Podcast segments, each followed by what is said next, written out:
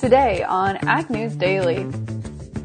Take a moment in time and showcase the ongoing work that we're doing on behalf of, of America's dairy farm families. Happy Friday, Ag News Daily listeners. We've got Delaney Howell on the call as well as Madison Honkamp and Mike Pearson for today's Friday episode. And Mike and I did an interview this morning with the CEO of Midwest Dairy because National Dairy Month starts tomorrow. Madison and Mike, you guys better support them and eat as much ice cream and milk and cheese as you possibly can. Delaney, I tell you what, I am a step ahead of the curve because I care so deeply for America's dairy farmers. Mm-hmm. I had ice cream for breakfast and mm-hmm. I just had some delicious Casey's pizza, which is known for its cheesiness. Yes, that's true. Lunch. That's true. Madison, what are you doing to make America's dairy stronger? well, you know, I use milk in my coffee every morning, and I think we go through about two gallons a week at my oh, wow. house. So, yeah, my brother drinks at least a gallon a day. So that's crazy. Good for him.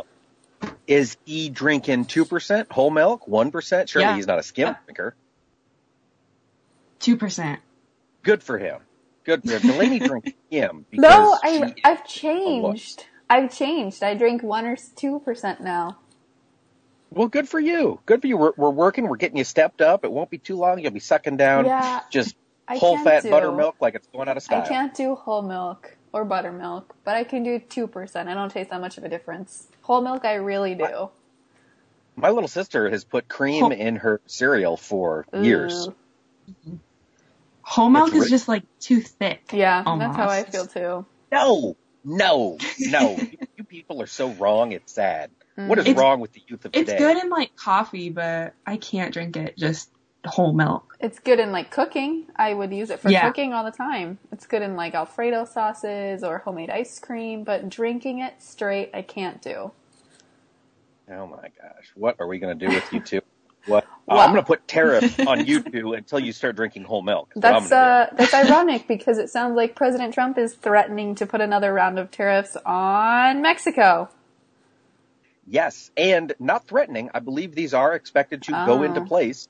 Um, it is a 5% tariff effective almost immediately, if not already in place today, that is going to I be think, increased. Yes? I think they don't go into effect until June 5th or June 6th. Oh, yeah, 10th. you're right. You're right. I'm sorry. Okay. You're right. Um, but then they are going to increase until, quote, Mexico gets a handle on mm-hmm. illegal migrants crossing through that country into the U.S. Yeah. So that puts kind of a monkey wrench into the whole USMCA agreement.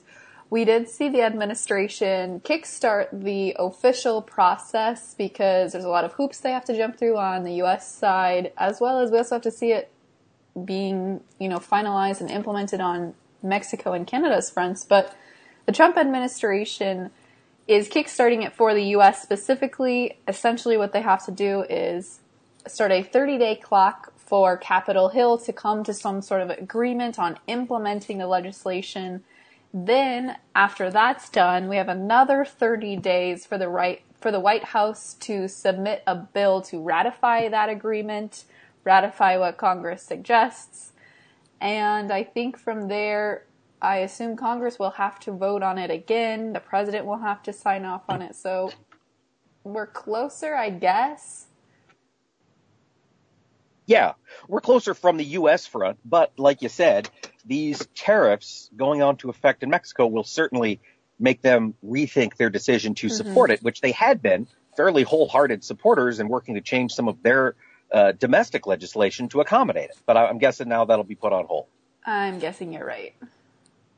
Um, we also had just to circle back to the tariff news from this morning. Iowa Senator Chuck Grassley took to Twitter to uh, to, to really kind of lash out at President Trump. Uh, Senator Grassley is, of course, a Republican, one of the longest-serving Republicans in the Senate, and he said this is a terrible use of it's an abuse of presidential tariff powers, and he is conflating two issues: immigration and trade policy that are separate issues. And he was very, very disappointed to see this announcement from uh, President Trump. Yeah, and I think that China issues another round of tariffs. I think they go into effect this weekend or next weekend. They went into effect. In fact, at midnight Beijing time, which was earlier this morning, Okay. I believe. All right. Um, just about sixty million dollars. Uh, excuse me, sixty billion dollars on U.S. products going into China. And it sounds like the USDA has accounted for that. They just released their latest predictions for agricultural exports for fiscal year 2019. And overall, they're showing we're still going to have a trade surplus in agricultural uh, exports, but it's going to be the lowest in quite some time. Going to see about an $8 billion surplus is what they're predicting right now.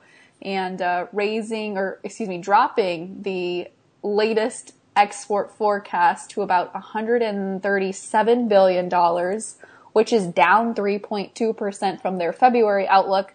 It's largely due, and I think this comes as no surprise, because of the weaker soybean demand from China, potentially weaker hog demand, even with African swine fever, they're saying.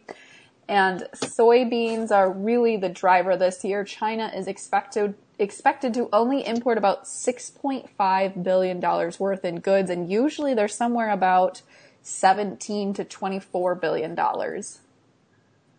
Wow. So yeah, we lost uh, almost ten billion dollars, Yeah. and then the wild card is, of course, we know a lot of this is due to the tariffs being as they've been in effect a year now. Right. But we probably would have lost some export demand just because of Delaney. You've talked about it all the time on the podcast. Mm-hmm. The spread of African swine fever. Yes. And I saw a, a report today. uh, I was reading through some market commentary that says North Korea has also had confirmed cases of ASF.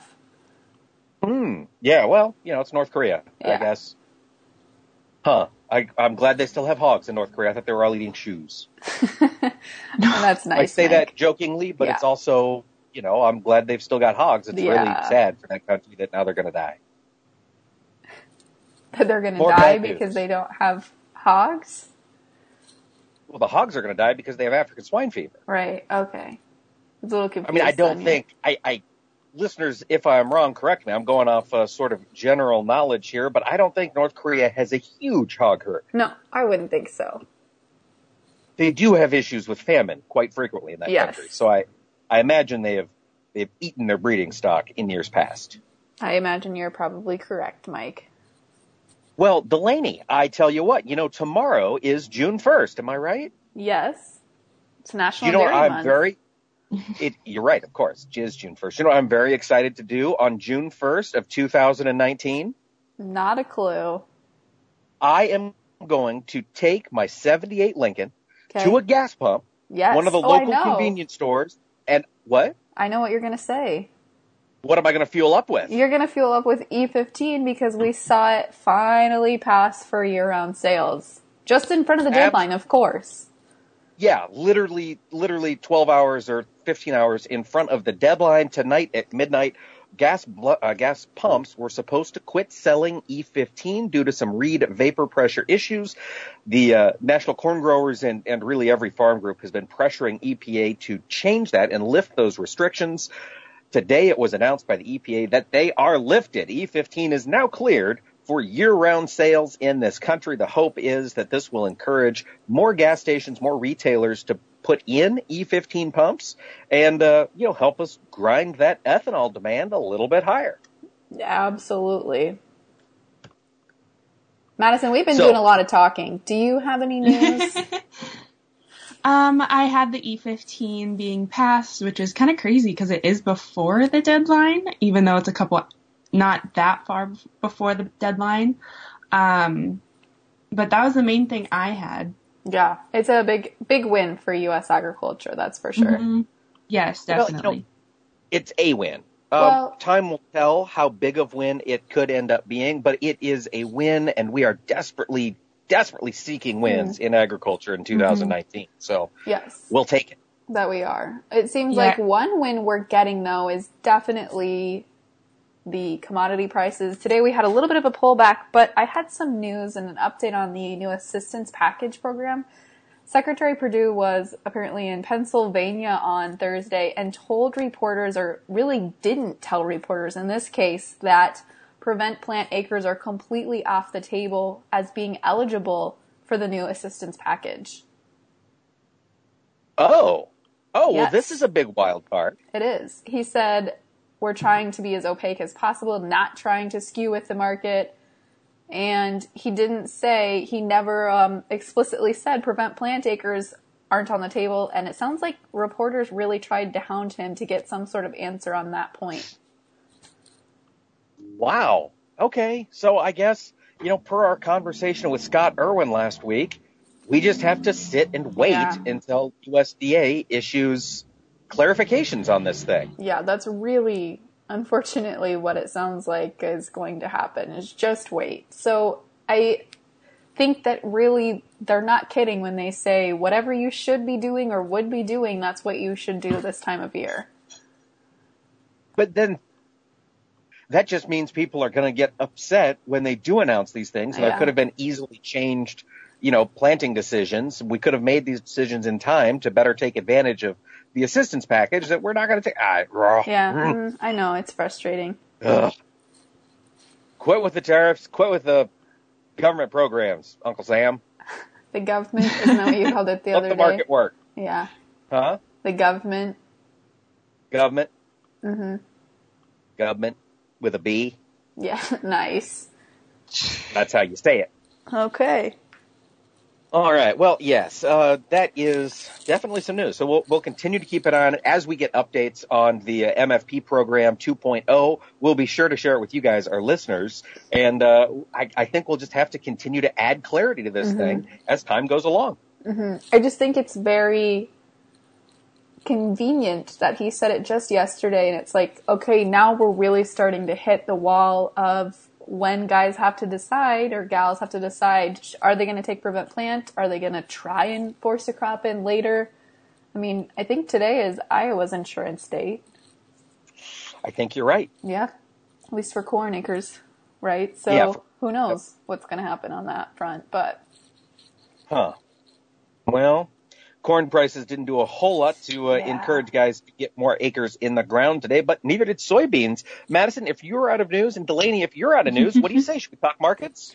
I do have one other quick update. Um, I thought this was an interesting article I read this morning on Politico talking about why Senator Chip Roy, who is that freshman senator who held up the disaster aid package, dec- decided to essentially hold it up. He was apparently on his way back home because, of course, they were heading into recess. Got a call or heard that they were trying to force this through on a voice vote and canceled his flight and headed back to the Capitol. He said he's gotten an enormous amount of support recently from his district, people writing in, emails, text messages.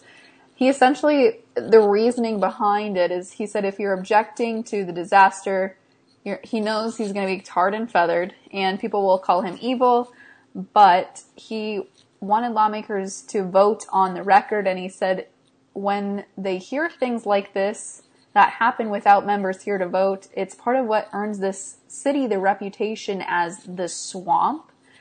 And also said that it was important that you, that they all should be able to have some sort of discussion instead of just forcing this through. That was kind of his reasoning on all of it. So, uh, you know, the the person in me who at one point wanted to be a high school civics teacher really respects that. mhm. I think he's exactly right. I think we do need to have more votes on the record, get these Congress critters to actually put their names on the line and stand behind things they they support or don't support. But at the same time, man, pick a different bill, you know, to make your stand. yeah. There are people out here hurting. I know. And I think he realizes that, but yeah. Yeah, I mean, there, there's always going to be somebody hurt by by legislation, I suppose. Right. All right. Well, we'll continue to keep an eye on that. They resume what first week in Um, June, Delaney? I think they come back.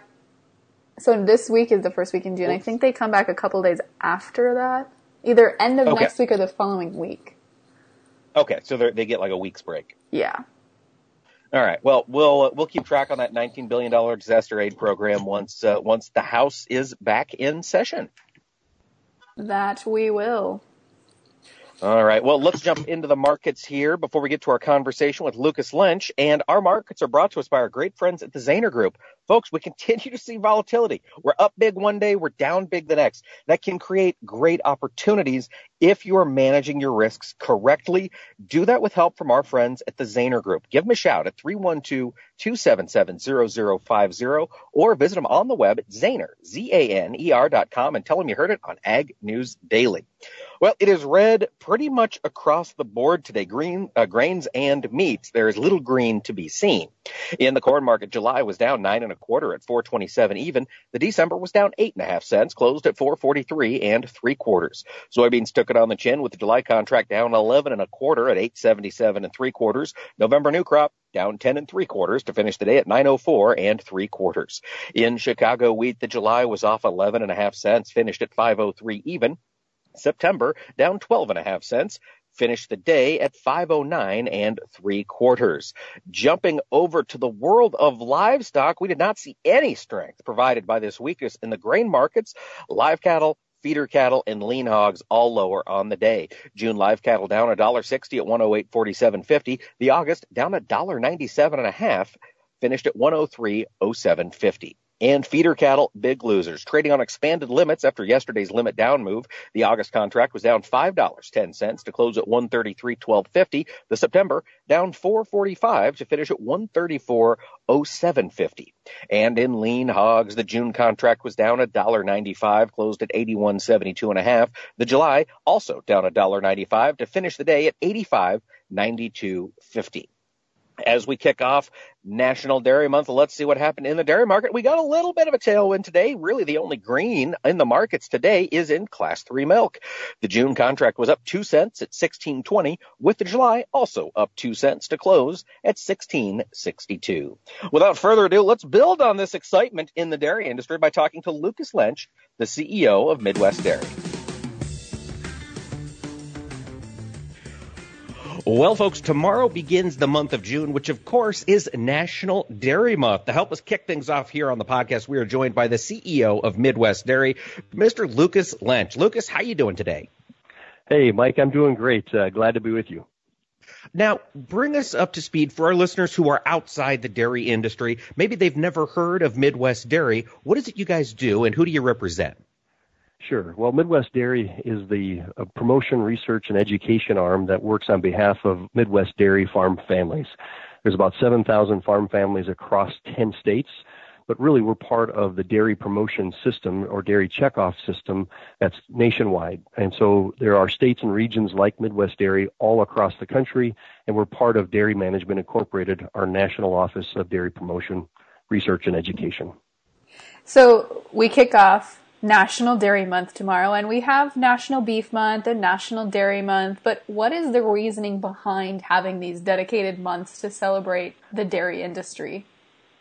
You know, it, it's really a, just a great opportunity to take a moment in time and showcase the ongoing work that we're doing on behalf of, of America's dairy farm families.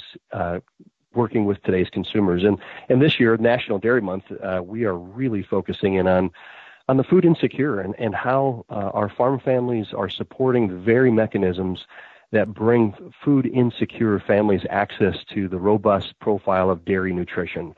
And there's nothing more valuable to a family in need than a gallon of milk or that that uh, wonderful cheese or yogurt or that they might need access to. And and we know they call it liquid gold uh, within the food pantry because one out of five Americans, and we all know somebody, whether we realize it or not, somebody that's in our lives is food insecure. And this year's uh, National Dairy Month is really focused in on the work that we do uh, to bring home dairy goodness to our families in need. And Lucas, when you say food insecure, just to clarify, are you saying folks that don't have access to food or don't can't afford those goods? Sure. Well, it and it really is. It can be food deserts where they may not have access to the food. Uh, there can also be a situation where just financially, there's just there's more month at the end of the money, so to speak, um, and as a result, uh, there's just not enough food in, in the grocery store or a correction in the in the uh, refrigerator at home. And those food insecure families um, go to a food pantry, go to a place to receive the donation and the gift of food. And again, one in five American families are food insecure. And uh, the need is high, and what's great is that dairy is uniquely positioned to fill that that institutional need that's across the country. Well, Lucas, let's talk a little bit about how America's dairy families are helping address this food insecurity. Is it mainly coming through donations of cooperatives and processors? How how does this need get filled, especially as we talk about National Dairy Month? You know, there's a there's a couple of different models out there. Um, one in particular is the Milk to My Plate program, and it's really a direct purchase model where the processor who who um, uh, has the milk and is able to a contract with a food pantry who has uh, raised the dollars to direct purchase that milk. And where Midwest Dairy comes into play is we issue grants uh, to those food pantries to ensure they have the refrigeration assets in order to take custody of that cold chain of, of, of dairy product. So that would be one way. And again, that's called Milk to My Plate. Another one is Give a Gallon. Uh, you know, tremendous programs out there where uh, Give a Gallon is where consumers can engage and and provide dairy nutrition to neighbors in need, basically. And so that Give a Gallon program really gives uh, consumers a chance to engage in that space. And one that I'm particularly proud of is Pints to Gallons. Uh, we've seen this in Nebraska. Uh, guys, there are five Nebraska schools where basically kids have taken pints home, basically cardboard uh, uh, corrugated pints, and filled them with spare change. And in five schools in the state of Nebraska, they raised $11,000 basically to to give to families in need for the for the purchase of dairy products. And so uh, it's there's many different ways for consumers and, and others to engage in this space. Uh, but uh, National Dairy Month is a chance for us to really highlight those programs. Absolutely. It looks like you guys are going to do a great lineup of events over the month of June here. But I want to ask from a dairy producer's perspective, they've also been having, you know, a pretty challenging time. Hopefully none of them are food insecure, but they've definitely been feeling the effects of market fundamentals and trade and low commodity prices. What are you doing this year to help boost the spirits of the dairy industry also? Well, clearly, uh, the dairy farmers have been carrying their more than their fair share uh, of the load when it comes to the pressures on, on agriculture, especially now coming really into our fourth and fifth year of it. Uh, I right off the bat, we know that the most important thing that we can be doing for our farmers is making sure consumers continue to have access to innovative and uh, creative new products that are resonating with today's consumers.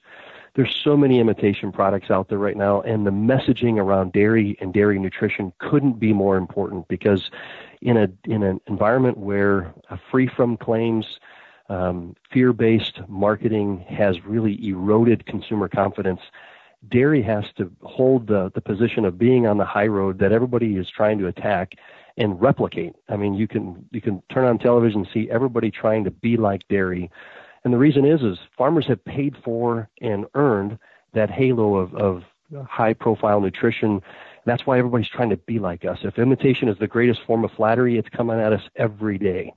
And so what we need to be doing to ensure market access for our, our farmers is yes, there's the international work of U.S. Dairy Export Council, but there's also the work that we do each and every day around undeniably dairy, working with and through the retailers that face consumers, making sure that they have um, a dairy case that is properly stocked with the demands of today's consumers and not over indexing shelf space to the alternatives and being out of stock on whole milk. And so there's a lot of things that we're doing that are in the, the mechanics, if you will, of making sure consumers have an excellent dairy experience, but making sure they have access to, to a diverse and really, really well positioned um, uh, dairy uh, portfolio that's being produced today by today's processors. Well, and then Lucas, I want to kind of follow up on that just a little bit. When we think about what today's consumer demands, you know, we've talked on this podcast, and of course, we've heard it in the industry. Overall demand for fluid milk has been on the decline in this country for a little while, but we do see consumers continuously turning to dairy for ice cream, for cheeses, in particular for yogurt. What are some of the hot products today as you kick off the month of June that consumers are really gravitating towards? Yeah, well, one of the great ones, uh, and I think it's just an incredibly important bright spot. Although fluid milk, as you said, has had really a 40 year decline, there is no question that whole milk is back. And what I mean by that is it is growing month over month faster than the entire alternative beverage uh, ah. category combined. It's amazing. Uh, and the fact is, is that milk fat is back. It, in all the diet fads, dairy is uniquely positioned to be a, a great uh, partner in, in maintaining the satiety of, of a whole milk product, especially when we're dealing with our young people, especially with a, a child that's growing in those early years of development. Milk fat is key, and that's why I think whole milk is absolutely back on the radar of today's consumers. But I also think that uh, as a population, here's one for you. You know, we eat uh, as Americans about 36 pounds of cheese a year. I know that sounds like a lot, and you might think, are we? That must be we must be getting close to being tapped out. Well, if you go to Europe, um, they are they actually consume over 70 pounds of cheese per person per year. Holy so, cow! Uh, yeah. So I mean, the, the reality is is that there's lots of opportunity to fill not only our U.S. growing demand, but also internationally. And as we look at these Asian markets, you know, when one Chinese family eats a pizza uh, one out of every 45 days, and there's one, you know, 1.4 billion. Guess what happens if you get that to be one in 30 days? They're having a pizza. That's a whole lot more pizza cheese going into into China. So that's why that market access is so vitally important to to our producers. Absolutely. So, Lucas, let's chat about a couple of the big events that you guys have coming up over the month of June. I know you sent out uh, quite a list of, of different events happening and things you're working on besides the food insecure thing. Will you share some of those with us and our listeners? Sure. Well, actually, uh, kicking off here on June 1st, um, we're partnering as Midwest Dairy with Dierberg's Markets and really on Operation Food Search in St. Louis. Uh, it's going to be a great program where uh, we help to reduce the risk of children going undernourished during the summer months by really driving dairy donations. Uh, that'll kick off with the Real Love Convoy uh, at the Dierberg markets uh, on June 1st, and it's going to be um, just a fantastic opportunity for the undeniably dairy truck to really carry the conversation. So when consumers go into the Dierbergs uh, location in St. Louis, they'll be able to uh, really enjoy that real love convoy and be able to see how they can give uh, give forward to supporting those children during the summer months. Uh, another one that's coming up, if you go over to South Dakota, Doug Odie, uh, just a great guy, Royalwood Farms and Greg Moes of Modak Dairy. They're going to be hosting open houses but collecting donations at each event for Feeding South Dakota. So dairy farmers hosting on-farm breakfasts where consumers can come and learn more about on-farm production practices, but also turn around and give it forward or pay it forward to uh, the food insecure. Uh, and then lastly, one just a, if if you're a football fan, of course, uh, you get into the Illinois marketplace or across the country here. There's a lot of Chicago Bears fans, and this year in particular, uh, they're celebrating their 100th anniversary. Hard to believe. Uh, Chicago Bears 100th anniversary, and uh, they have their uh, Fantennial going on June 8th through the 9th, and so that's a lot of uh, football fans, but also a consumer-rich environment like the Chicago marketplace that we're getting access to face those consumers and, and talk about dairy and dairy nutrition. That is fantastic. And of course, just a week ago, we saw some great promotion of dairy at the end of the Indianapolis 500. yeah, I tell you what, they do it really well uh, in Indianapolis. Uh, good friends over there, the dairy farmers of, of Indiana, can be really proud of their tradition of the Indianapolis 500. Uh, I don't know that you could have much better milk imagery or quotes from a from a driver like you do, but that's what they do every year. And it started because a driver way back in the 1930s requested a glass of buttermilk, um, and it has been a tradition ever since. That's neat.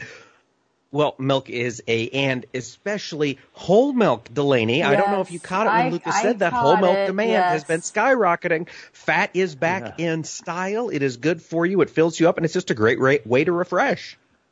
Absolutely. Yeah, and you know what? You got to remember to talk about that stuff because, uh, you know, if we if we if we think we're always in a spot where the market's slipping out from underneath us, we got to remember we we've held the high ground for a long time we don't need to give it up. In fact, the best thing that we can do for ourselves is grow, innovate, and become the competition.